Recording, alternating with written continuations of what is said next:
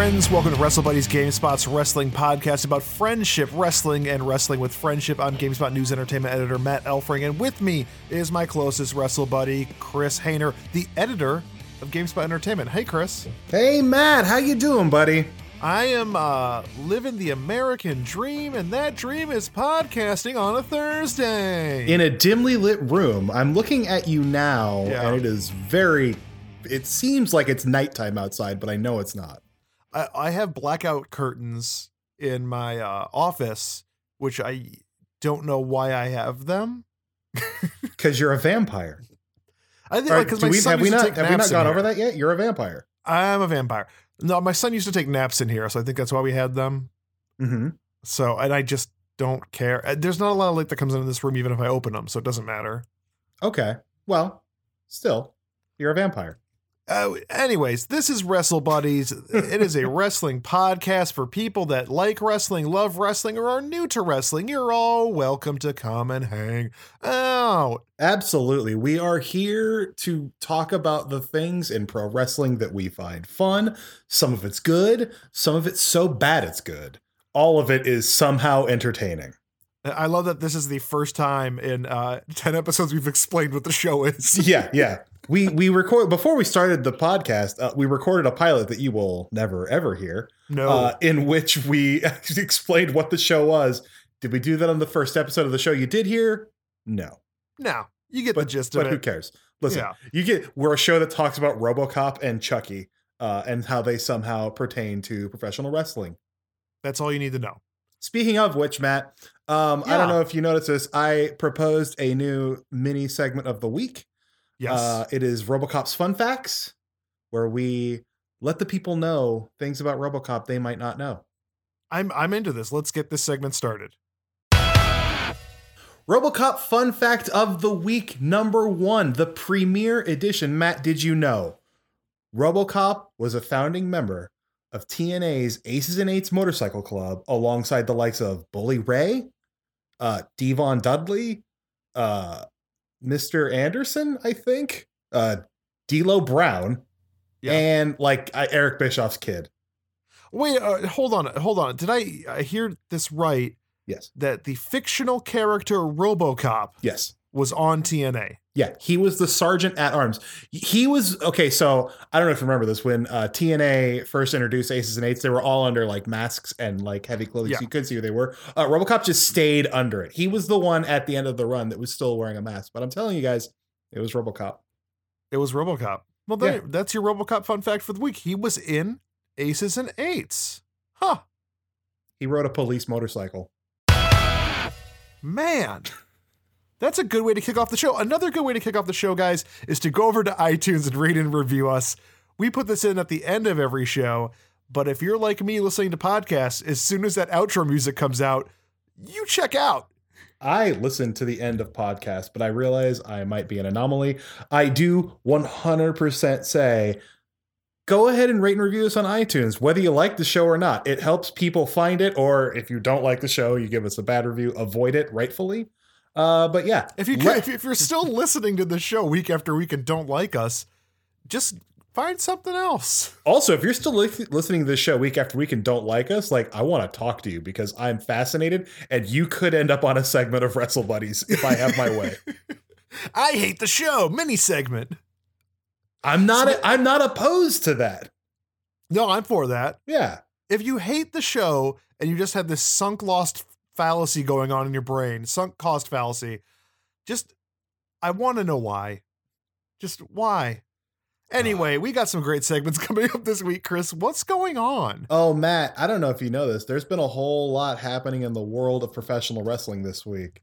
We're not talking about any of it because instead we have bigger, better topics to discuss. And that includes a personal favorite of mine, something I've been excited to talk about since we first conceived of this podcast, and Mhm. something we're finally tackling today on big old episode 10. And that is Hulk Hogan's Pasta Mania. That's right. Hulk Hogan one time owned a mall pasta restaurant for no apparent reason. I learned so much about it in researching. I will tell you this it already beats WWF New York when it comes to themed menu items. Before we get into it, I just have a quick question. Was Yes, the sir. tagline was the tagline for the restaurant Bon Appetit, brother? No, but oh my god, it should have been. Especially since like the logo for the restaurant is Hulk Hogan holding a plate of spaghetti like a waiter and wearing a chef's hat.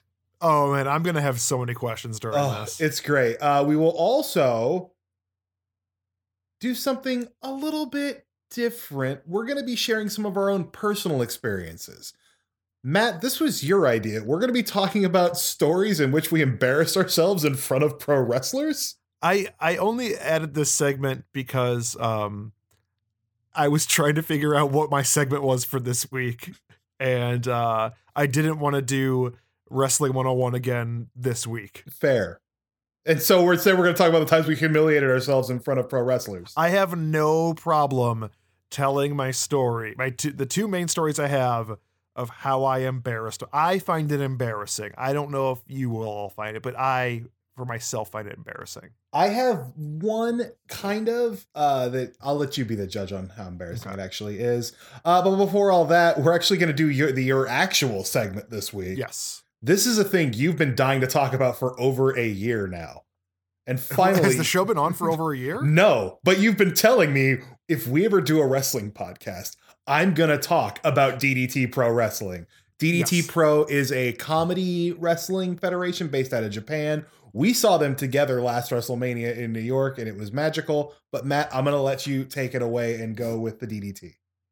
let's let's get on a plane. Oh, I should have said about let's get on a bus and just drive right to Japan, guys. How how? How is that going to work? Oh wait, hold on. My this alarm is about to go off. Hold on. What is that?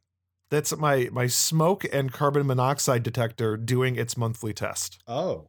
What a brilliant time for that to happen. I'm keeping that in.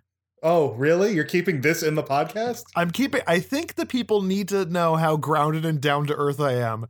That That you, have a- ch- you that you have a self-testing carbon monoxide detector. That's very, very everyman, Matt.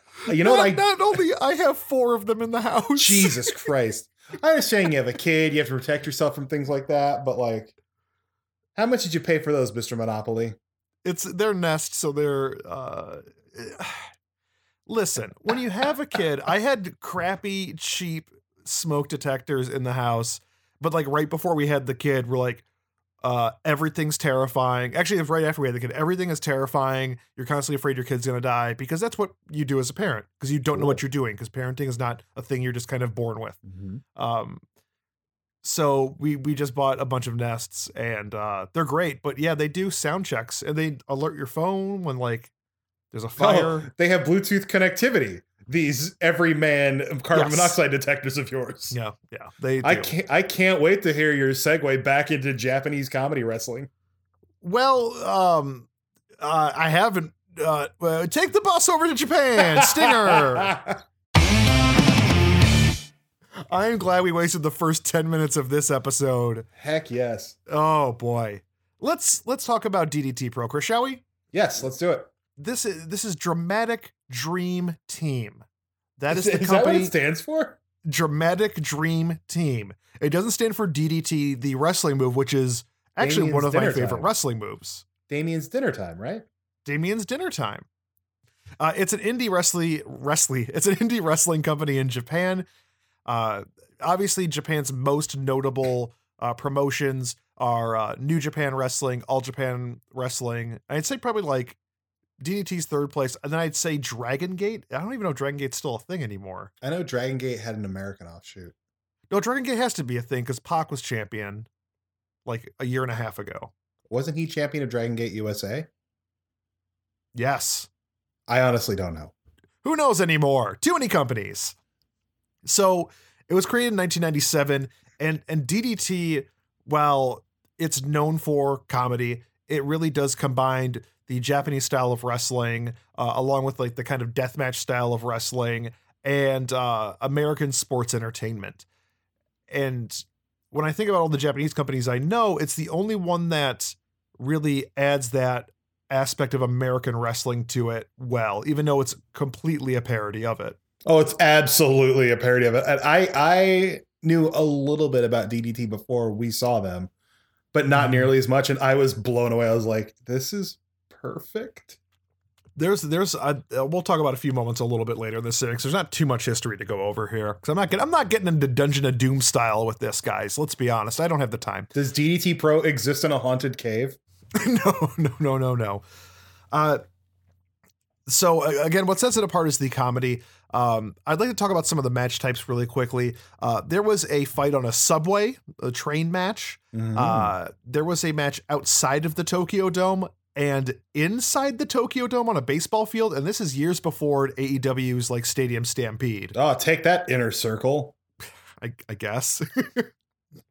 uh, there was an office match, which is a ring set up to look like a workplace office. Oh, that's awesome. And then there's the video I sent to you this morning uh, called a silent match. Yep. And the silent match I sent you was uh, Nosawa versus Muscle Sakai. Muscle Sakai comes up later, by the way. It's actually like you're not allowed to make noise, even if your body hits the floor or you get um uh you get flagged. you get flagged. The referee has flags and he waves if you make a noise. And I blows a whistle. I don't know if that means you, you get a point deducted or you get a what. point deducted, and and when you lose three points, the other person wins. Jesus Christ. Uh, so the announcers are whispering during the entire match, Yeah, which is so call- good. The commentary is like, and then he's gonna like that. But it's in Japanese, so I have Yeah. no idea what they're saying. Uh, the referee is also shushing people in the audience that laugh at the match. uh, Oh, it's art. but even though I even though it's all in Japanese and you really don't have any idea what's going on, the match storytelling wise is amazing. It's so well done that you don't need to speak Japanese to understand what's going on. Uh, Nosawa is very upset that he's in this match because he wants to make noise and they can't like chop each other in the chest, so they have to very slowly do it.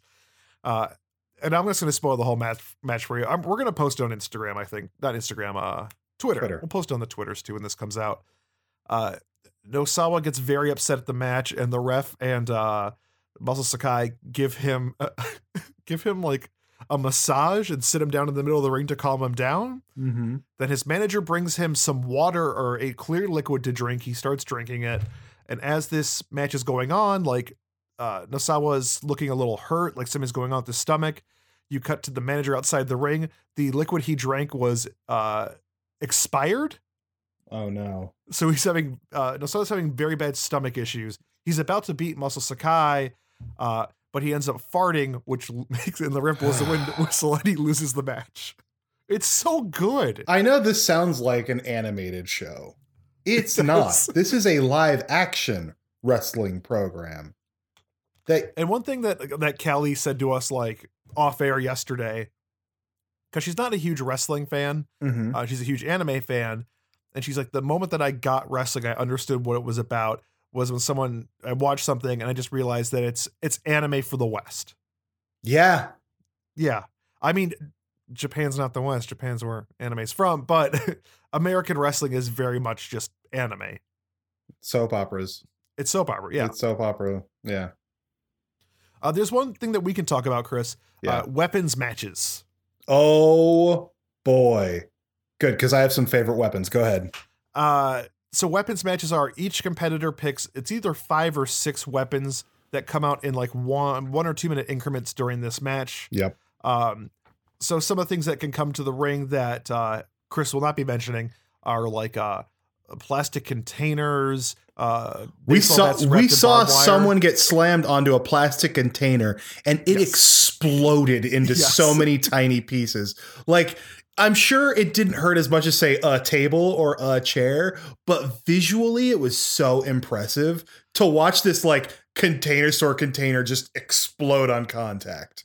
there there was one match uh it was president of the company Sanshiro Takagi Takagi uh fighting somebody else and the whole ring was just filled with plastic containers. It was amazing. Oh man, that's um some of the other weapons that we saw were uh legos uh, a Mhm. toilet a toilet where you dunk the head. You like no water in the toilet, but you still dump someone's head into the toilet. we got DDT'd into the toilet yep. Uh, a Not- bike. That was my favorite one. I still have the video. They, they rode a they got a mountain bike in the ring. They rode it in circles around the ring and then into someone. And that Yeah. was that was the horrible. They're going maybe one mile per hour. It's going so slow, but it's so satisfying. Maybe like I'll post some of these videos as well on our Insta- or Instagram, on our Twitter, Please, please, because I have tons of video from when we went and saw DDT.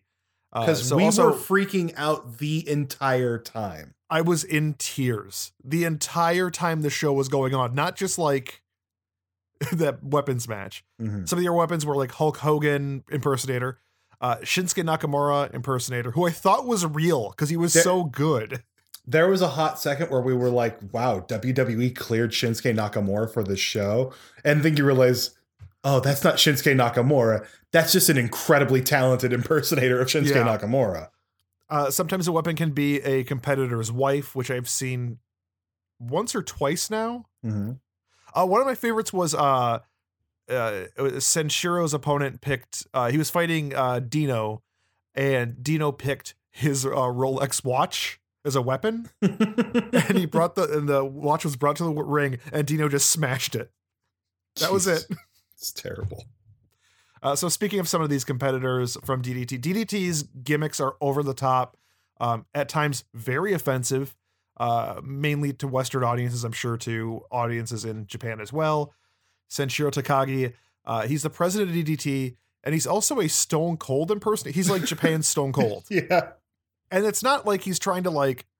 He's flat out ripping the gimmick off, and like Mhm. he wears the black trunks. He has leg braces sometimes. He puts both arms in the air. You know, he drinks beer. It's there's no bones about it. It's Stone Cold. Right. Uh, so the most notable performer, um, I'm sorry, the most notable human performer in DDT Thank you for that. uh, uh, is Danshoku Dino. Uh, he is an over overly sexual homosexual stereotype. It is extremely offensive. Uh, Danshoku actually means homosexual in Japanese. There is a uh, a really good Vice TV series called The Wrestlers that covers DDT Pro, and they they spend a lot of time with Dino, talking to Dino, who actually is a gay wrestler. Um, he doesn't find it offensive. Um, it, it it's offensive, but he's not a heel. He's a he's a face character to me when we saw Yeah. him. He took so much joy in his character and what he was Yeah. doing that like you wanted to cheer him on, but he's also doing things that like would be would be considered like offensive gay stereotypes. Yeah, he every man like turns him on essentially. Uh, he gets very excited when like a guy takes his shirt off to get ready to wrestle. Yeah. His entrance was 45 minutes long at Coming to America, the show he oh went my to. god, it was he was so running long. around the entire venue kissing anybody he could on the lips. Yep. I could Anybody. not stop. Like it was just that entrance. Like it's a dude that's so excited. There's so many people like excited to see him, and he just starts like it, it was really really funny to me. Also, we were watching it with a crowd of American fans who had purchased essentially tickets to like a pack of wrestling shows. Yeah, And honestly, I'm willing to bet many of them had no experience with DDT Pro at all and had no idea what was happening. yeah.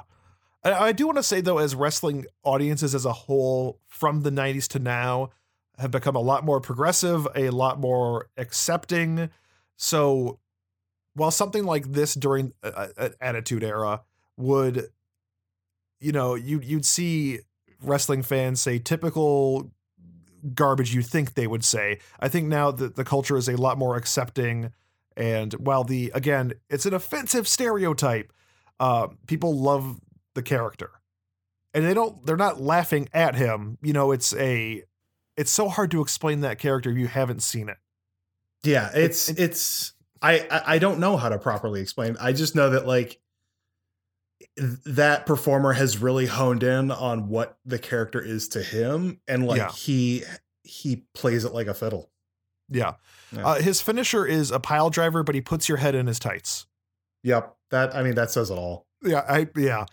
Uh, I do want to talk about this very, very briefly. Um, and again, there's a lot going on in the speaking out movement, as we mentioned a few weeks ago. One of the uh, wrestlers that has been accused of uh, sexual harassment, sexual assault, is Joey Ryan. And Joey Ryan, his career blew up in DDT.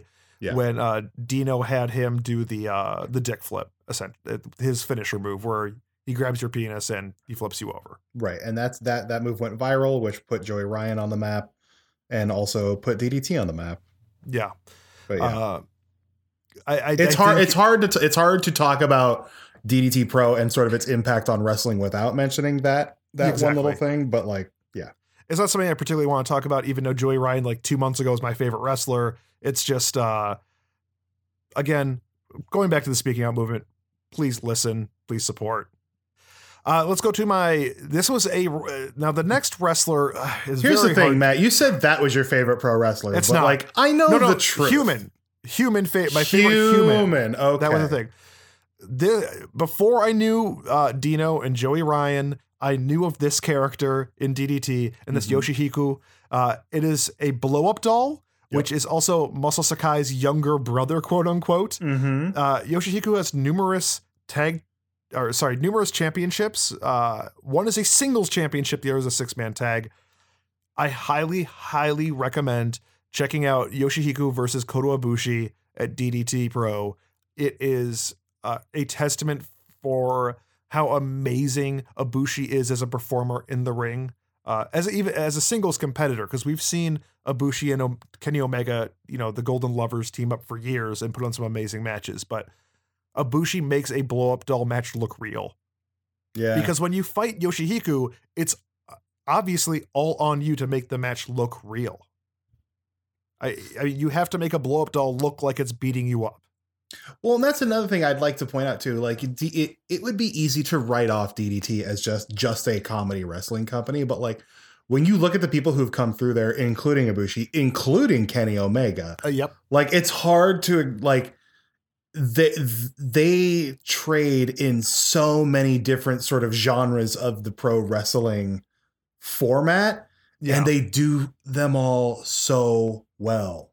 Yeah and I believe that's where was it CZW got where where did Invisible Man originally come from? Was that PWG? It was not PWG. CZW maybe? It might have been CZW. I know it was not a PWG. PWG is the one that I follow closely. Yeah. I know it was not a PWG thing. I mean, without Yoshihiko, it, and again, I'd have to do the researches on this, but I'm pretty sure DDT kind of originated this idea. Without, I don't think without Yoshihiko, we'd have like Invisible Man or Invisible Stan. Yeah. Which, if we're not going to have those, what's the point? Exactly. By the Cancel way, uh, wrestling. if you are unfamiliar when I say Invisible Man, Invisible Stan, they are invisible wrestlers. Yes, they are. They fought each other, and the referee for that match was brilliant. I The, wish I knew refer- the referee should get like an Emmy. He should. Honestly. It was so good. The audience should get an award because the audience was so into that. Look that up. Invisible Man versus Invisible Stan. Look that up on YouTube. I believe that was a Joey Janela show. Enjoy yourself. I believe you are correct. Yes. Yeah. Uh, the final uh, wrestler I want to mention from DDT, and again, I could go into the uh, OWE people like Sema and T Hawk, again, Kota Ibushi, Kenny Omega. Uh, there are some legitimate, brilliant, like wrestlers in there, you know, primarily within Japanese strong style. There is some uh, Lucha Libre in there as well. Um, but again, the highlight for me in DDT really is this comedy stuff. And uh, this brings us to Poto- uh, Pokotan, which is you, Chris, you know how uh, Japan cities have adorable mascots? Yes. It's the best thing ever. I highly recommend watching uh, the last week tonight episode about uh, Shijon, not Shijon. I forgot the character's name because John Oliver's version is Shijon. Yes. I, I, I also don't remember the name, but I do know what you're talking about. Yeah. Uh, so Pokotan is a, a Japanese mascot that actually fights. and I watched a schoolroom match. I watched in ring matches with uh, Pokotan, and uh, it does an amazing drop kick, a beautiful drop kick in a full giant costume. The thing that I keep reading about and could not find video evidence of anywhere Mhm. is that when Pokotan's head gets ripped off, it is revealed that underneath is an evil cybernetic Superman. What are you talking about? I keep reading about that, and I, I spent an hour and a half trying to find a video of it, and I could not. I that's just But like, it's crazy. But doesn't that sound like DDT? yeah. Or at least like uh what's the other uh, the kaiju battles? It sounds like Kaiju Big Battle. Yeah, it's Yeah. yeah. A lot of what DDT is doing reminds me of Kaiju Big Battle, which is uh, an American-based company that does just ma- like puts people in massive kaiju costumes and then puts fake buildings in the ring and essentially has them destroy the city while they fight each other. By the way, Chris, in in researching this, I found out um Chris and I are supposed to go to Kaiju Big Battles uh, show during WrestleMania weekend. Instead, we went to sleep. We went to sleep because the show was at 1 a.m. Yep. I found out later researching for this that there was a crossover DDT Kaiju Big Battle, like three different matches. Oh my god, Yeah, we should have gone. I was. It was so late. I know. So late. wow. Um, I'd like to, before we kind of get a little bit more into just our thoughts about DDT, I want to give you an example of um, someone who covers DDT, Mhm. uh, what a match would be like. Um, so here's an example from the show from the Dramatic DDT blog. this is quote unquote something that's happening in the match. this is on the official DDT website. No, this is a blo- this is a blog of somebody that covers DDT. Oh wow, this is even better. Okay. Yeah. Uh, so it says Super Sasadango Machine used his match with Dino, the Dino we've been talking about, to host a PowerPoint presentation about the most powerful forms of sleep techniques. I Half the match was dedicated to trying out different sleeper holds to see which one was the best, and a PowerPoint proving this true or false. and there was actually a PowerPoint. There was a real PowerPoint, not a Drew Gulak like, we're going to have a PowerPoint. There was an actual PowerPoint presentation. Oh, that's ma- that's magical. I love it. I want to watch that match more than any match I could think of now. I think that the major issue for me as an American who likes DDT, um, it's the website is not very forgiving to American audiences. You can Google Translate, um, but it's DDT is so strictly for Japanese audiences, and I think it may be because like they don't want to upset Americans because they're making fun of America. They're making fun of WWE. I mean, that's really what it is. It's a parody of what WWE is Absolutely. but that's what I love about it. Like I love that it's WWE to 11. Yeah, there's room for all kinds of things. There's Mhm. there's definitely room for this. Uh th- there's a subscription service for like 9 bucks a month where you can watch old D- old DDT matches. They have a YouTube page where you can watch stuff. Um good luck searching for things. It's very very hard to find what you're looking for because everything's in Japanese. Uh so again, trying to find a match where a a cute Japanese mascot becomes a cyborg cyborg killing Superman. Uh Jesus. But again, you can find Kota Ibushi versus Yoshihiko very, very quickly. And it's worth it. Very much It worth is it. worth it.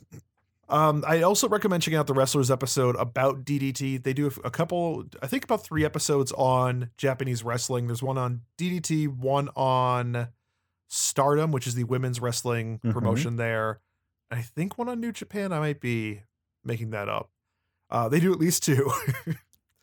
uh, and the DDT coverage is great. It's a, I mean, Vice's show, The Wrestlers, is something I would highly recommend checking out. It covers. Uh, we'll do we'll do a segment about that probably at some point. Then I'll have to show. actually I've never seen it, so Really, it's fantastic. I highly, highly just go to the DDT one. I was like, then, I don't know how to watch Vice shows.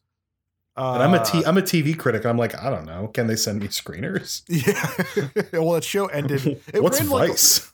It ran one season, I think, and then it ended. Oh, that's a bummer. That's Vice my hosts- fault. Vice has uh, Dark Side of the Ring, that show I like and hate at the same time. I've watched one episode of that now, the Owen Hart episode. The Owen Hart one's good. Don't want to watch anymore. It's all very depressing. It's all super sad. yeah. Um, so let's talk about happy things like Matt, your favorite DDT Pro memory from that show we went to. As of two months ago, it was seeing Joey Ryan and talking to Joey Ryan. Oh, I mean, Well- I, I, I'm gonna I'm going to be honest. I mean, before these allegations came out, like getting to meet him and talk to him and buy some merch from him, and then seeing him in the ring was like I had seen him at All In, but that like I was a huge fan. Um, my I don't know if Yoshihiko's my favorite. I think the weapons match was my favorite moment overall because that was my first time I had gotten to see a DDT weapons match. I knew they existed, but I Mhm. didn't. I was never able to find one. So seeing this company's take on a hardcore match, like and adding some great flavor to it, Mhm. was probably like the best moment of the entire show. How about you? Uh, I th- I think I'm with you uh, because like yeah, the weapons match was incredible. Watching them pull out things like Legos and a toilet and a bike and um, the plastic containers, which ruled my ruled my world. And it was like, wasn't it? Am I remembering correctly that it was like a multiple man weapons match? Because no, I it feel was like, only two guys. But there. Okay. Oh, was there a was there an Iron Man Pro twenty four seven heavyweight whatever match? Because I remember Colt Cabana was on the show as well. Yeah, but of course he is. Colt's on every show, which is Colt's on fine. every show. Um, but uh, but I will say the, the one thing that might top um the the weapons match for me is the split second that Shinsuke Nakamura impersonator walked out and we looked at each other like, is this really happening? DDT Pro was able to make us suspend our disbelief enough to believe that WWE was sending one of their main talent roster uh, superstars to this weird Japanese wrestling show for a company he hadn't been associated with before. no, And- and- but but but in line with all the other crazy things we saw on that show, it kind of made sense that this could be real. yeah, yeah. And then once we realized it wasn't, I was like, oh, this is even better. I liked we so we were walking out and leaving because after DDT was done, like it wrapped up, we're like, let's go back to the hotel and go to sleep. Yeah. Uh, as we were walking out, I almost got a picture taken with Yoshihiko, and it cost twenty dollars. And I'm like, this might be worth it. I believe I told you you should have. I didn't. I mean, I was uh, I had a lot more money to spend over that weekend. This was this was night one of WrestleMania. This was our week. first day at WrestleMania. And we planned to go to six shows or something, and we went to Matt, we planned to go to 12 shows. I mean, no, no, that day. Oh, that six. day. Oh, yeah, yeah, yeah. Yeah, we And we- had a and- long list of shows we did not make it to. Um, yeah, so I I love DDT. I wish it was more available for American audiences, even if they just kind of redub the commentary or just I don't know, put some of the YouTube stuff in English. Mhm. I mean, just the captions, so I want to know what I'm searching for. Uh, I I love DDT, and it's it, it really is a a promotion that helped me become a wrestling fan again. When I found out about it, when I found out about Yoshihiko, I was like, oh, there's this is this is for me. Right. There's lots of different types of wrestling. This is the wrestling for me. right. Which isn't a bad thing. No, That's good. no, I don't like hardcore. I don't like super hardcore deathmatch stuff. But there's people that do. That's fine. Is it? I'm gonna go. Yeah, uh, it's it's fine. Okay. I'll I'll let you have this. one. Wrestling's for everybody, man. It's true. It's true. Speaking of everybody, we talked about your favorite thing. Now we're going to talk about my favorite thing. Your favorite thing of as of like last week. My well, my we've, we've favorite. talked about this. We're Yes. talking about covering it for a while. Yes, my favorite thing is themed entertainment. You know this about me. yes, it's true. I, I dove deep into my obsession when we covered WWF New York. Uh, Mhm. There are so, when I tease that we're going to one day talk about WWF Niagara Falls and Mhm. maybe even the WWF Resort and Casino that almost existed. I love things that are themed, and we have a doozy this week because we're going to talk about Hulk Hogan's Pasta Mania. You all know Hulk Hogan. He tells you to eat your vitamins and say your prayers. He was a world champion, I think, 7,000 times, something like probably. that. Probably. Um, he was in a Rocky movie. He was He in was in Suburban Commando. he played Santa with muscles. Um, Thunder in Paradise. Like I could go on. I'm not going to because Why didn't you go High Noon at Mega Mountain? Oh my god, the Three Ninjas threequel. You mean? Yes. um, I'm not going to go into any of that because none of those are impor- as important to his career. Gremlins as 2. his- Oh, Sorry. that's right. That might. I had to get it out there. that might be as important as Pasta Mania, but everything else pales in comparison to the time Hulk Hogan opened up a quick service pasta restaurant at the Mall of America. Matt, we're going to go back to 1995. Do you know what happened in 1995? I had my 13th birthday. That's really cool. Also in 1995, WCW Monday Nitro premiered Oh yeah. At the Mall of America. at the Mall of America. Now, Do you- here's go ahead. Do you do you remember? I think this was like two years ago when I went to the Mall of America for the first time, and the first thing I did was try to find where they filmed the episode of Nitro by comparing shots of escalators. Uh-huh. The first then I sent I- you messages about Yep. it the first thing I did on my first trip to the Mall of America, I did the same exact thing. because we're nerds. yeah, one hundred percent. Um, uh, so it's it's it's it's 1995, the debut episode of Monday Nitro at the Mall of America. Also, the opening day of a new quick service restaurant, Hulk Hogan's Pasta Mania. It's wonderful in how terrible every single facet of this is. First, we have to remember, uh, at this point, Hulk Hogan is WCW World Champion. Mhm. He is set to face on the first episode of Nitro our best friend, Big Bubba Rogers, the big boss man, in the main event with the title on the line because this is what WCW was in 1995. And also Dungeon of Doom. oh my God. This is yeah. the same time. Jeez.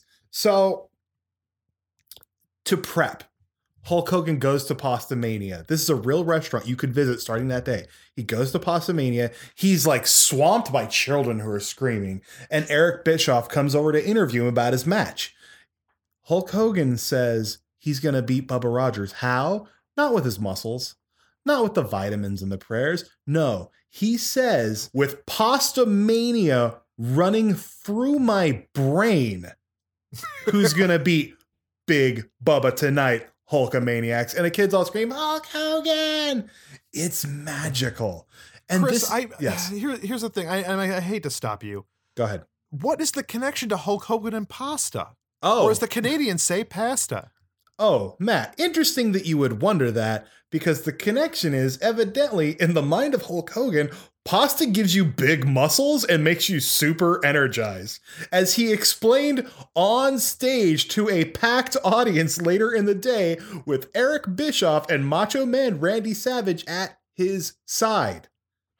I don't I don't get the connection. Well, I mean, the, the real connection is someone was like, Hey, Hogan, we'll give you some money if you want to make a pasta restaurant. And he said, Yeah, brother. Who's the idiot that thought a pasta restaurant? I'm sorry, a fast food pasta restaurant would be good. Not and it's not even a restaurant, honestly. It's a counter that Yeah, you walk a- up to. a fast it's a food fast counter. food pasta counter. Uh I'll take uh the spaghetti. I don't see this is the thing. Well, hold on to your hat. Oh, sorry. we'll I'm get- jumping way oh, too far ahead. We will get to the menu, my friend. Uh so the grand opening is not only Hogan appearing at the the stall itself, Mhm. Um, but also across from the stall is a massive stage setup where Hulk, Macho, and Mouth of the South Jimmy Hart, of course, are going to be signing autographs, talking to the crowd and whatnot. On the stage, it's the most ridiculous Hulk Hogan thing ever. The stage is decorated with a giant bowl of spaghetti and a giant American flag. And red and blue, red and yellow balloons everywhere. It's insane. Because there's nothing more American than a giant bowl of spaghetti. Uh huh. when Hulk Hogan walks out to greet the crowd for the first time, Hulksters in the House is playing from his album Hulk Hogan and the Wrestling Boot Band. I don't know if you know this song, The Hulksters in the House. Nah, nah, nah. Check it out. Check it out. Like, that's the song. Wow. And that's what's playing, that's what's blaring through the Mall of America as Hulk Hogan walks onto a stage to tell parents to stuff their kids full of pasta. I, I just I like I have so many weird not weird comments. Uh Hulk Hogan Yes. is a pop culture icon. I. I'd say his his his popularity is waning at this time, before, right before NWO. That's You know, right. it's kind of- he, it's waning at this time, which is why he is WCW World Champion for some reason and Uh, opening a pasta restaurant. but like if you're going to open a restaurant, like you're all American guy, like why don't uh, hamburger hot dog? I mean, like that's what's more American than hamburger hot dog? I mean, Pasta. that would be great. I wouldn't want to eat at a place called Hogan's Wieners, though. Not going to happen. Burger Mania? Burger. Oh, Burger Mania is running wild. Yeah. I'm into that. It doesn't matter, Matt. He opened a pasta restaurant and then he got on stage and called Pasta Mania a quote. I quote, quick and healthy meal. He called it a quick and healthy meal, and then he says at Pasta Mania, you'll eat. The, you, get- it's it's super quick. You eat the pasta, and it gives you energy to push your shopping cart around, and then you'll be able to lift up more merchandise off the shelves, and kids will be able to like carry more toys. And quote, then when you get real tired, you got to stop one more time at Pasta Mania before you go to the parking lot. Chris, has this ding dong ever been to Mall of America? You don't walk around with a shopping cart, it's a mall. I don't think he has. He think that's a, it's a yeah. Malls don't have shopping carts. I don't know. I don't know if he was like maybe they're in the J.C. Penney or something connected. But J.C. Penney doesn't have shopping carts either. I don't know what's wrong with Hogan. He's a crazy person. But Matt, we know he's a crazy person. He opened a pasta restaurant at the Mall of America. Let's Let me talk tell you ab- something, brother. Let's talk about the menu. Uh, please, I have not. You have told me before we started when we were like outlining this to not go over your outline area. I have Mhm. not scrolled down. I am scrolling down a little right now. Do- uh, There's a video opening on YouTube. I'm going down a little bit more. Uh, okay, we're at the grand opening. I'm it's Chris. I'm just scrolling Mhm. slowly down. Quick and healthy meal. Okay, S- Stop! And then- uh, stop it! Shaped like Hulk Hogan. I, it stopped right now at the bottom of the page. Says the menu though. Oh, the menu though. All right, so it's a mall kiosk that serves crappy pasta, so obviously it's not a big menu. But we're gonna go over it because some of it's amazing and some of it's very questionable. Uh, the the the the main part of the menu is what they call mix and match pasta. You're given five pasta options. It's spaghetti, it's fettuccine, it's angel this is hair. all it's- stupid. it's like penne, I think, and one other one. But then you're also given five sauce options. You're, you can choose marinara, Ooh, Alfredo, mm, gross. pesto, Okay, garlic and oil, all right. or Matt, what would you? What kind of sauce would you expect at the Hulk Hogan restaurant? Oh, um, uh, vitamins. No, white clam sauce. Oh, You know what's better than mall white clam sauce at the Hulk Hogan Pasta Mania restaurant? Literally anything. I was gonna say licking the floor. Like seriously, dump barbecue sauce on the noodles and I feel like I'm in better shape. White clam sauce from the mall pasta pasta joint? Come on. But anyway, we don't care about that because what we care about is the main event specials menu, Matt. I'm I'm in. That's where you can get Hulk's power pasta. Hulk's power pasta is just penne, chicken, and vegetables, plus the sauce of your choice. Whoa, whoa, so whoa, in whoa, whoa, theory, Chris, Okay. back this train up. Yes, what sir. are the vegetables that you're putting Oh. onto pasta? they don't say. Okay, whatever. But but but you do get the sauce of your choice. So if you want some of that hot hot white clam sauce, it's gonna be. I'm sure it's fresh, made that day in house. No doubt the they freshest clams. the freshest clams in Minnesota. Yeah. the freshest Minnesota clams you'll ever find. Uh, also on the main event specials menu, chicken marinara and fettuccine primavera. I feel like they're just matching up words and not really paying attention. I know what you're thinking though. They're making the same mistake WWF New York did. There's not enough themed menu items. Not at all. However, there's the little pasta maniacs menu. That's what it's called. It's not called the kids menu. It says little pasta maniacs on the menu. The menu, might I add, which is hand drawn. it is a hand drawn menu. Uh, on the little pasta maniacs menu, you can buy Hulkaroni and cheese. I'm in. Okay. You can buy cheeseburger pasta, or you can buy Hulkios, which are SpaghettiOs, but it's shaped like Hulk Hogan. Okay. Chris, this is the dumbest thing. Matt, surely this caught on huge and is now in every mall in America, right?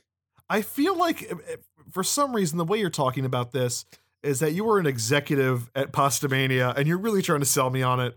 And I'm going to be honest, it's not going well for you. Oh, bummer. Oh, that's unfortunate because you know what I forgot to talk about? What? My f- other favorite part of the menu the Hulkster's International Pasta Favorites. Uh, uh, okay. That's what it's listed as. Hulkster's favorite international pastas, where you could buy Swedish meatballs, beef stroganoff, or something called pasta mexicana. Um, Is that a thing? And turkey tetrazzini. I I will say, Mhm. um, my wife does make Mexican pasta. Uh, what does she call it? Does she uh, call it we- pasta mexicana? She says, just like you want noodles. That would have been great on the on the international menu. You it want just noodles? said noodles. It's a picture of my wife, and it says, "You want noodles?" I just love that these are labeled Hulkster's favorite international pastas. Pasta in itself is an international dish. It's it's Like it's Ita- Italian. Like it's Italian. The whole menu could be Hulkster's favorite international pastas. Anyway, I, I digress. As we know, uh, Pasta Mania became uh, the most infamous and famous, both, uh, pasta quick service chain on the planet. They are now in every market, in every mall, in every country. I'm kidding. Matt, would you believe pa- the one and only Pasta Mania went out of business in less than a year? I'm surprised that they didn't try to franchise it. I I'm willing to bet they tried. If they didn't try, I'd be shocked. Here's again, I, I don't know if I've made this point, but it's it's it's hurting my brain. Mm-hmm. No, pasta is not quick and easy. Like, yes, it's there, it exists, but like it takes longer to eat it. Uh, Yep. Also, like I know kids like spaghetti. Um, it's not fun kids food. Finger food is kids food. Yeah, but Matt, it's shaped like Hulk Hogan. No one cares. Oh, finger food? They you could also get a side of garlic bread that's better. I mean, and a dipping cup of marinara sauce for an extra charge. This is the second time you've bro- you've you've made a segment, and I have uh, gotten Gotten angry. illogically angry. Yes, just I am I am mad of this is because I've seen the picture of Pasta Mania, which is just very funny of Hulk just like spaghetti, uh, and it always makes me laugh. Manja, brother. But thinking about like the hype that went on in, for this, and then there was the wrestling match, like I'm just Honest so- to God, no, seriously. angry. I, I, I implore everyone who hears this episode go to YouTube, type in Pasta Mania opening, and watch the video WCW produced, which talks about legit a pasta eating contest between Hulk Hogan and Randy Savage. That is not shown. I'm very disappointed. I did watch very, most of that video. Very It's- disappointed. Um, it, the video is incredible, but Matt, the reason I asked you not to look at the outline is because of something that happened years later. okay. Years later, some, I can only assume, true pasta maniacs, they located the awning marquee from the stall at the mall. And what did they do, you ask? They attached it to an abandoned building in Minneapolis. And if you scroll down, we'll put this on Twitter. I need you to see the Pasta Mania banner attached to an abandoned building in Minnesota. This is the reaction I was hoping for. Oh my god. Oh, I didn't wake up my kid. The whole like so parts of it are parts of it are spray painted out like it's faded and ugly and it's attached to an abandoned building in Minnesota. Uh, oh man. I I I I I'm sorry that I have to note this. It is no longer attached to that building. It fell Oh. down. it fell down. I found on the That should have been made into a landmark. Uh, what I did find was I got I, I'll look for it to send to you. I found the after photo of it having fallen down. It's just sitting on the ground next to the building. Oh, It's Pasta Mania is magical. It like WWF New York, it is a thing that I regret I never got to experience firsthand Mhm. because uh these are the things I choose to obsess over in my weird, weird life. And holy cow, just th- this is one of, and we're going to talk about more, but this is one of so many questionable Hulk Hogan business decisions. yes, it is. Uh, I Does, will he, just, does he own that surf shop down in St. Petersburg? I believe he either owns it or has licensed out for it. Okay. He is involved. Um, I will, but I Oh, it's will. Sorry, Clearwater. I believe Clearwater, it's yeah. Where I'm going this weekend. Oh my god, we should drive. That's where my family's from. Oh, that's the home well, of that's where they lived when they retired. Aw. Um, I'll leave you with this. This wasn't Hogan's only foray foray into Italian food. Pizza Mania? Uh, no. Uh, you all might know. You you might have heard the urban legend at one point or another that Hulk Hogan was offered the George Foreman lean, mean, fat Yes. reducing grilling machine before George Foreman and turned it down like Yeah. the smart businessman he is. Uh, but do you know what he opted for instead of that machine? Pretty much the same thing, but with his name on it. Nope. Before Oh. that, he opted to have he he's he gave up the George Foreman grill to make Hulk Hogan meatball maker. That's right. His he is obsessed with Italian food, with mediocre Italian food, and I Not, can't um, handle it's it. like it's like he's obsessed with American versions of Italian yes, food. he's obsessed with the kind of Italian food you would, no joke, find at a mall. It's like saying like anybody's like, man, orange chicken's the best Chinese food. Uh, well, hold up there, buddy. If if someone told me, do you know how Hulk Hogan still has money? He owns so many Sbarros. I'd be like, I get it. yeah, That yeah, makes sense to to me. me. that checks out. Uh yeah. So yeah, Pasta Mania was a real thing. I'm so glad it existed. I I I sent these to you, Matt. I found I I use a website called TeePublic a lot because I like silly t-shirts. Yes. Someone has made Pasta Mania t-shirts, and I'm gonna buy one. I'm just gonna buy one. And I think you should buy one as well. I, we should. Someone should make T-shirts of us. That's true. like with, with, but we have to. We need to have our own restaurant. I think that's where we start first. I would I'd like I would like to eventually build to us having a ride. What if it's like Wrestle Bubblies and we have bubble tea? Ooh. Wrestle Bubbly, Wrestle Bubblies. Well, we get sued by Chris Jericho. Oh wait, yeah. He might own he might own the word bubbly by now. He, Wrestle Bub Bubblies. Yeah, uh, man. Wrestle Bubblies is really good though. It's bubble tea. Yeah. Well, I tried. I still want a t-shirt though. Anyway, yeah, that was Pasta Mania. Uh uh Pasta Mania rest in peace. 1995 to 1995. oh, Chris, that was a lot of fun. Thank you for that. Now let's let's getting let's get a little embarrassing. This show runs longer and longer every week. I just Uh-huh. noticed. Hey Matt. yeah.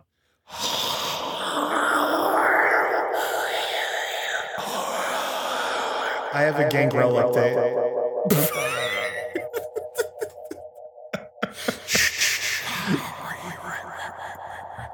do, do, do, do. Gangrel watch, you guys. Um, did not. hey everybody! I know I just want to do my intro. Oh, Hold go on. ahead, Hey go ahead. everybody! It's your favorite segment, Gangrel Watch, where we keep up with what Vampire Warrior Gangrel is up to. Chris, go ahead.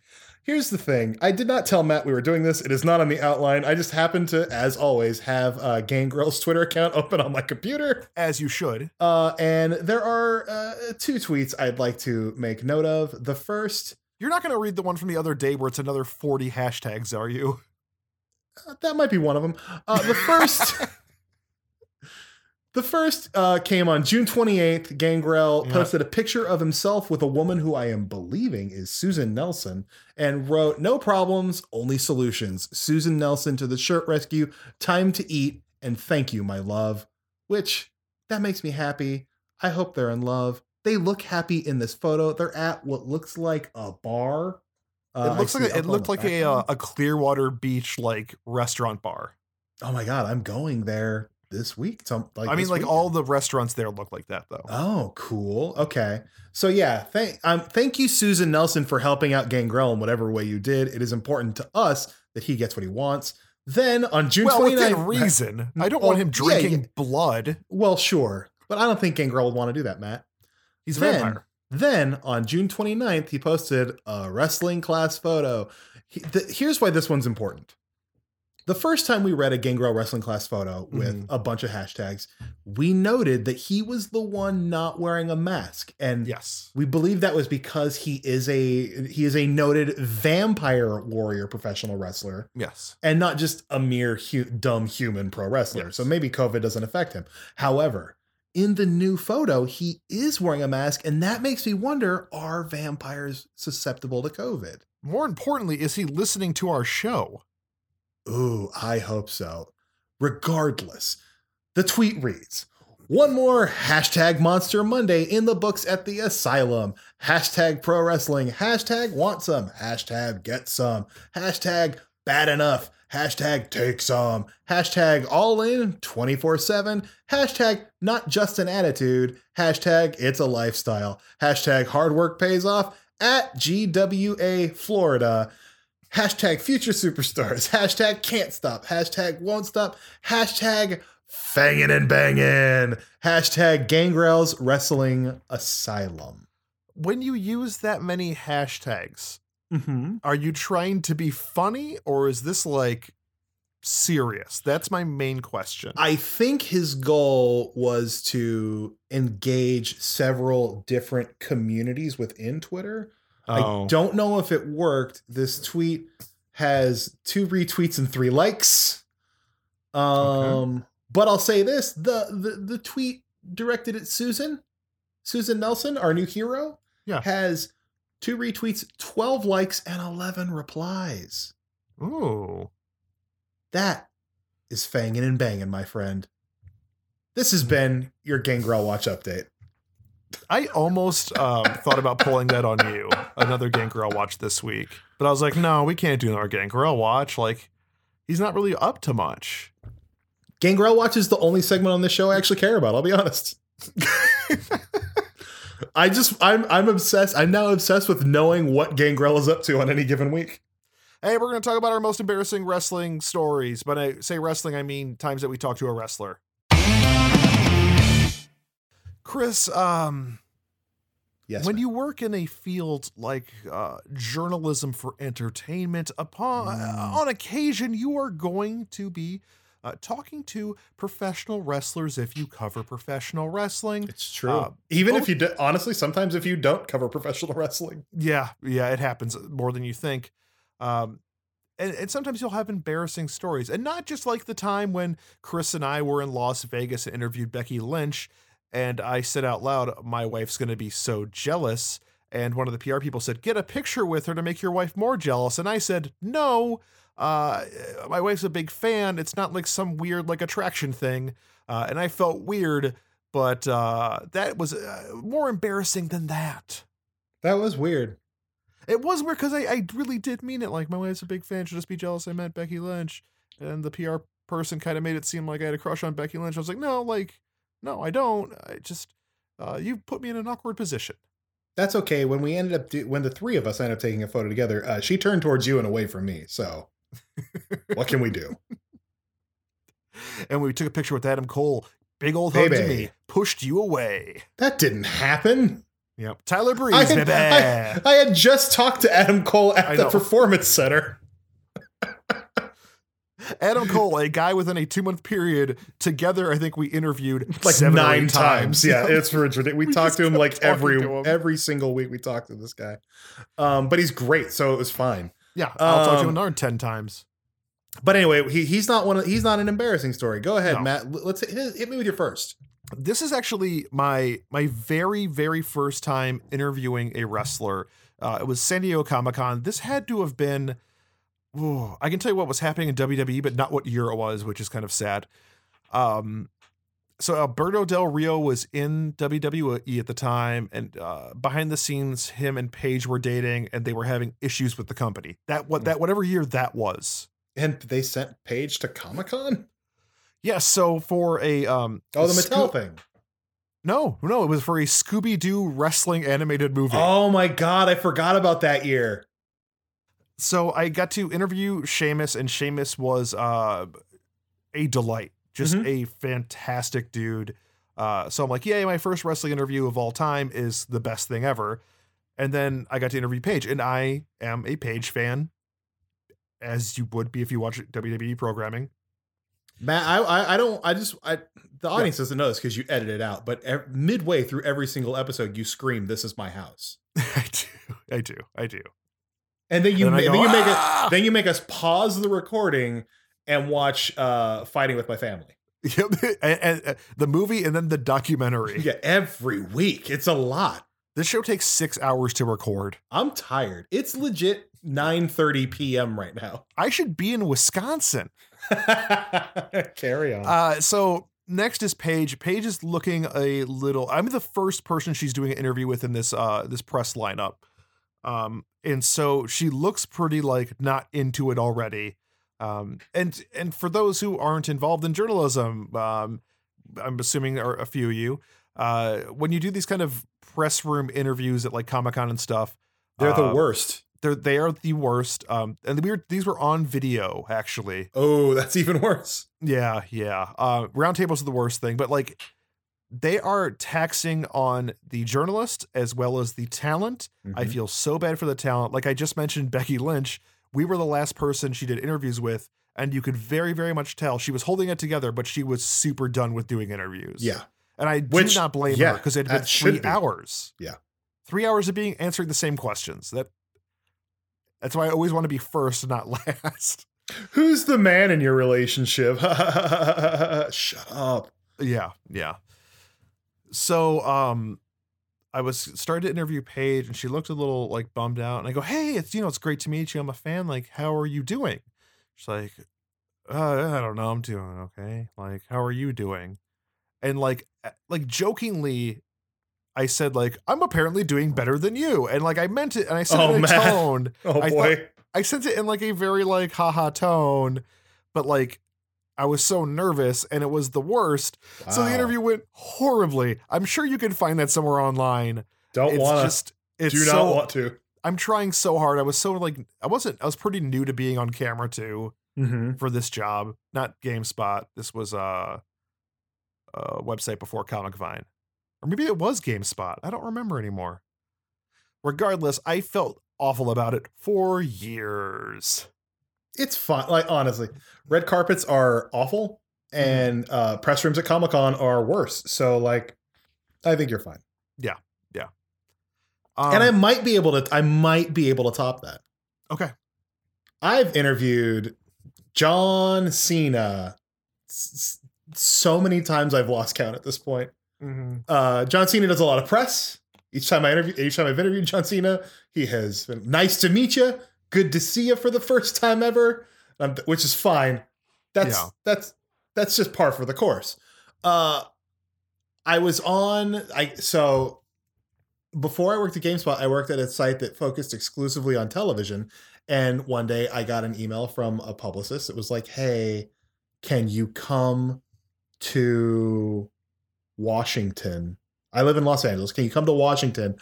I can't really tell you what it is at this, what for, but I'm going to call you later and I can give you some details.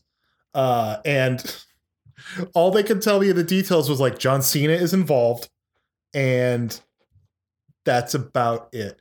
And what it was was True Grit. John Cena hosted Yes. sort of a military based competition reality show.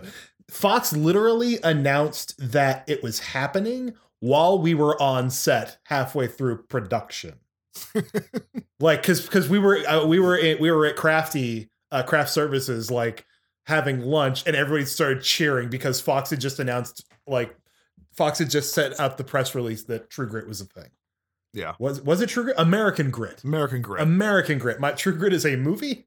Two movies, Oh. well, original and a remake. there you go. Well, this was American Grit. Uh so obviously John is a host on the show. He- I don't know that he was a producer. He might have been. Um so he was very busy. Uh, and the way the show is set up, ba- there's base camp, and then you have to trudge through the woods to get to the wild obstacle course thing they built. Mm-hmm. Uh, so they have us hanging out at base camp, which is split between a craft services tent and this old like lodge, like cabin they were hanging Mhm. out in. Next to the cabin is John Cena's massive bus that he's living in because like he just moved to the woods in Washington and lived on his bus, like in the middle of the woods to for the shooting of the show. Uh, so we, long. This has been a long story. My apologies. We get we finally get John at the end end end of the day. We get him as a group uh and i i preface my question with you know you've you've been sort of at the top of the mountain in WWE for so long for over a de- I specifically this this is my exact word you've been top of the mountain at WWE for over a decade now what is it like being sort of at the beginning like doing this completely other thing which is so removed from like the wild world of professional wrestling Mm-hmm. and he looked at me like I'd insulted him and said, It's been a bit more than a decade. It's been 13 years. Oh come on, And I- and- semantics. and- but but then but then I was like, did I say something wrong? In listening back to my recording, I said, "Ben, it's you've been at the top of the mountain in WWE for over a decade."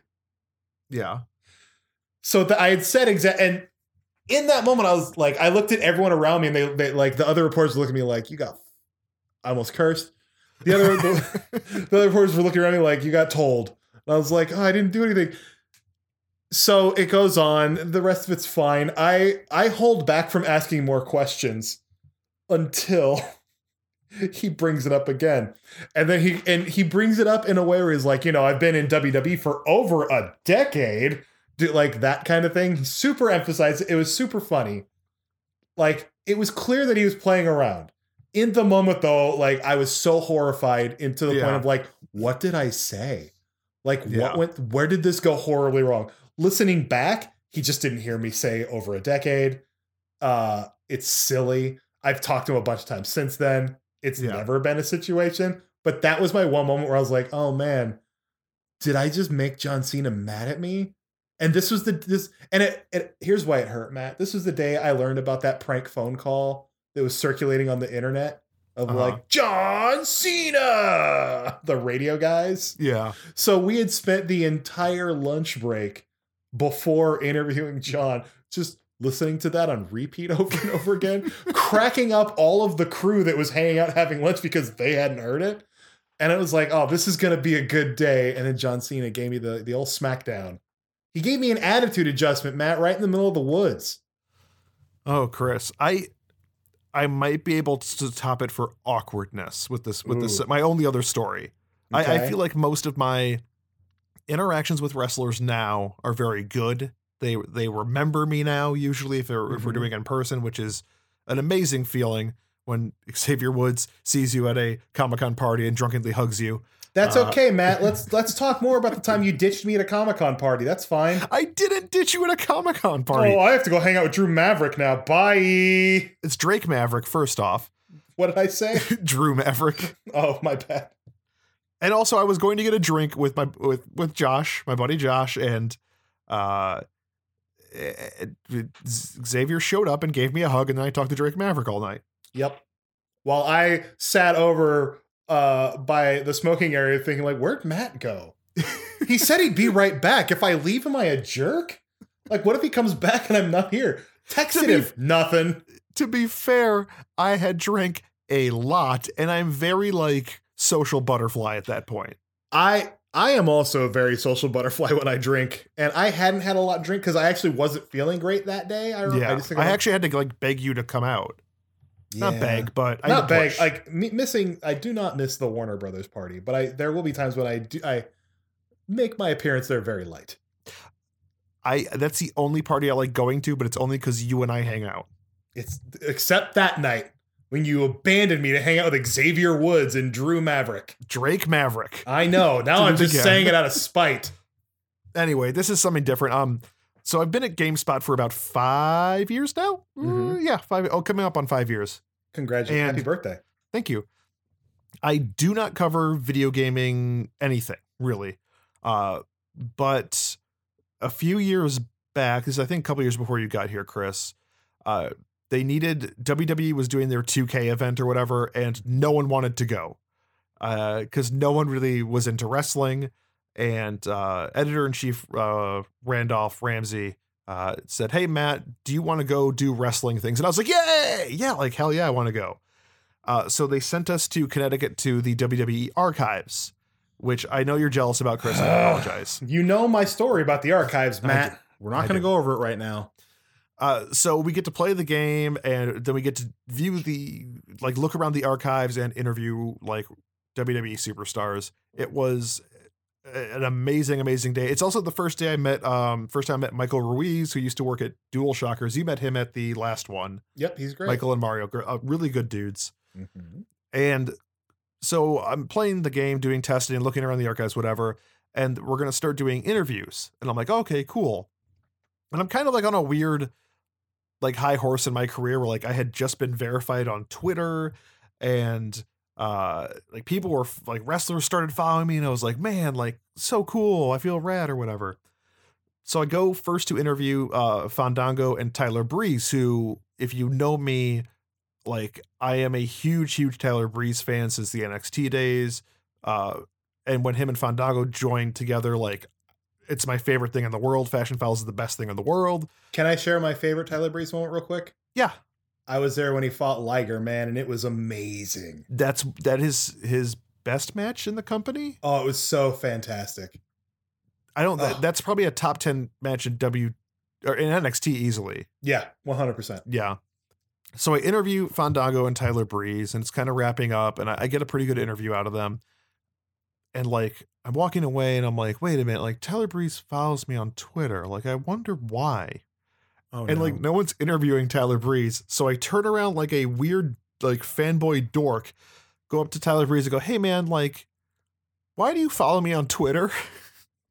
Did you seriously ask him that? I seriously did. Man, what's wrong with you?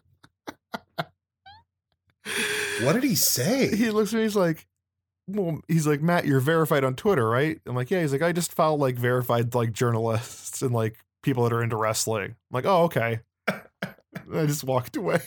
I felt like so defeated. I thought I was like, "Oh man, maybe he actually like likes my work." nope. Nope. Got that check mark, baby. Yeah, yeah. I mean, we've in GameSpot, we've worked with uh, Tyler Breeze and Fandango a few times. Like I produced a, a video segment for them a while back where they came to the office and played WWE 2K18 or whatever, and had Yep. They had to fight my creator wrestler. uh, Greg Thomas produced that with me. That Mhm. was a kind of a cool moment. Um, I would fun- like. uh, To, here's- I would. here- go ahead. I was gonna say here's a here's kind of a fun, weird little small follow up. But uh, Fandango's secretly the nicest guy in the world. Mhm. Um, he can like sent me a private congratulations after my wife had uh we had our kid, which I thought was very Aw. very cool. Yeah, And that's Is, yeah. that, is that is that the end of your side yeah, note? like I get weird around Tyler Breeze for some reason. I've talked meanwhile, to him so many meanwhile, times. uh, I like. I feel like I'm an honorary member of his left, right, left, right uh, internet video game gang. you are, yeah. because because Woods wouldn't stop talking about me on Battle of the Brands for a month Yeah. because I wrote about how great Tyler Breeze is at GM mode uh, in a GameSpot article, and I stand by that. Here's another quick weird thing about um, how I keep nerding out on Tyler Breeze and can't be a real human. Um, so I was kind of working on a piece for GameSpot about like it never came to fruition, but wrestlers that have Animal Crossing and what they name their islands. Mhm. So I was kind of just getting info from people. I talked to Adam Cole a couple times about it. Um, What and I- island. uh, Chugs something. Nice. So uh, I messaged Tyler Breeze about it on Twitter because he still follows me for some reason. And Not anymore. no, he still does. Uh, I was like, "Hey man, what's your uh, Animal Crossing island? Uh, I just want to know." Uh, I'm writing- working on a piece for GameSpot. He's like, "Oh, I'm not really playing it. Like, I just don't really have time right now." And I was like, "Okay, thanks." And then I wrote like a really long message about how like, "Better watch out, man. It's a real time suck." I'm like, "Matt, just stop. He's not your friend. Stop you- trying to be his friend." Did you? You didn't send it, right? oh, I sent it. Jesus Christ, Matt.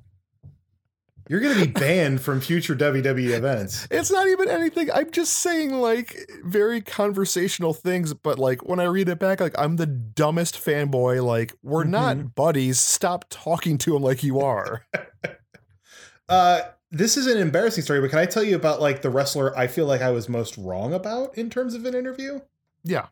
Uh, last year when NXT moved to USA, uh, Mhm. I went to the Performance Center for to get a t- tour and talk to people and whatnot. Mhm. And on the list of people I was supposed to talk to was none other than Shayna Baszler. I was terrified. In my mind, like I've watched Shayna on TV a bunch, and in my mind, I was like, this is not going to be a good, this isn't going to be good for print. It's not Mhm. going to be a good interview in general. Like, I just, I don't know the direction to ha- take on this. She was the best, most talkative, nicest, coolest Yes. person on the planet. She rules. She loved NXT. She loved like all the people she's getting. She loved wrestling. She's also like- a huge dork, like a nerd. Yeah. You know, like she's such a nice human being. It's so she's great. Great interview too. Uh, that is also the day I learned that while Roderick Strong of the Undisputed Era prefers the Velcro title belts. Yes. Adam Cole is a dyed in the wool snap buttons man. He wants he wants those buttons on his title belts. Yeah. Hey Um, Matt. let- hey, let's Matt, skip questions do- this do I- week. Matt, do I hear something? Is it the end of the show? Because we cannot do questions. The show's running way too No, long. we're we're we're way too over. We'll get to questions next week. Uh Jesus, start playing the theme song.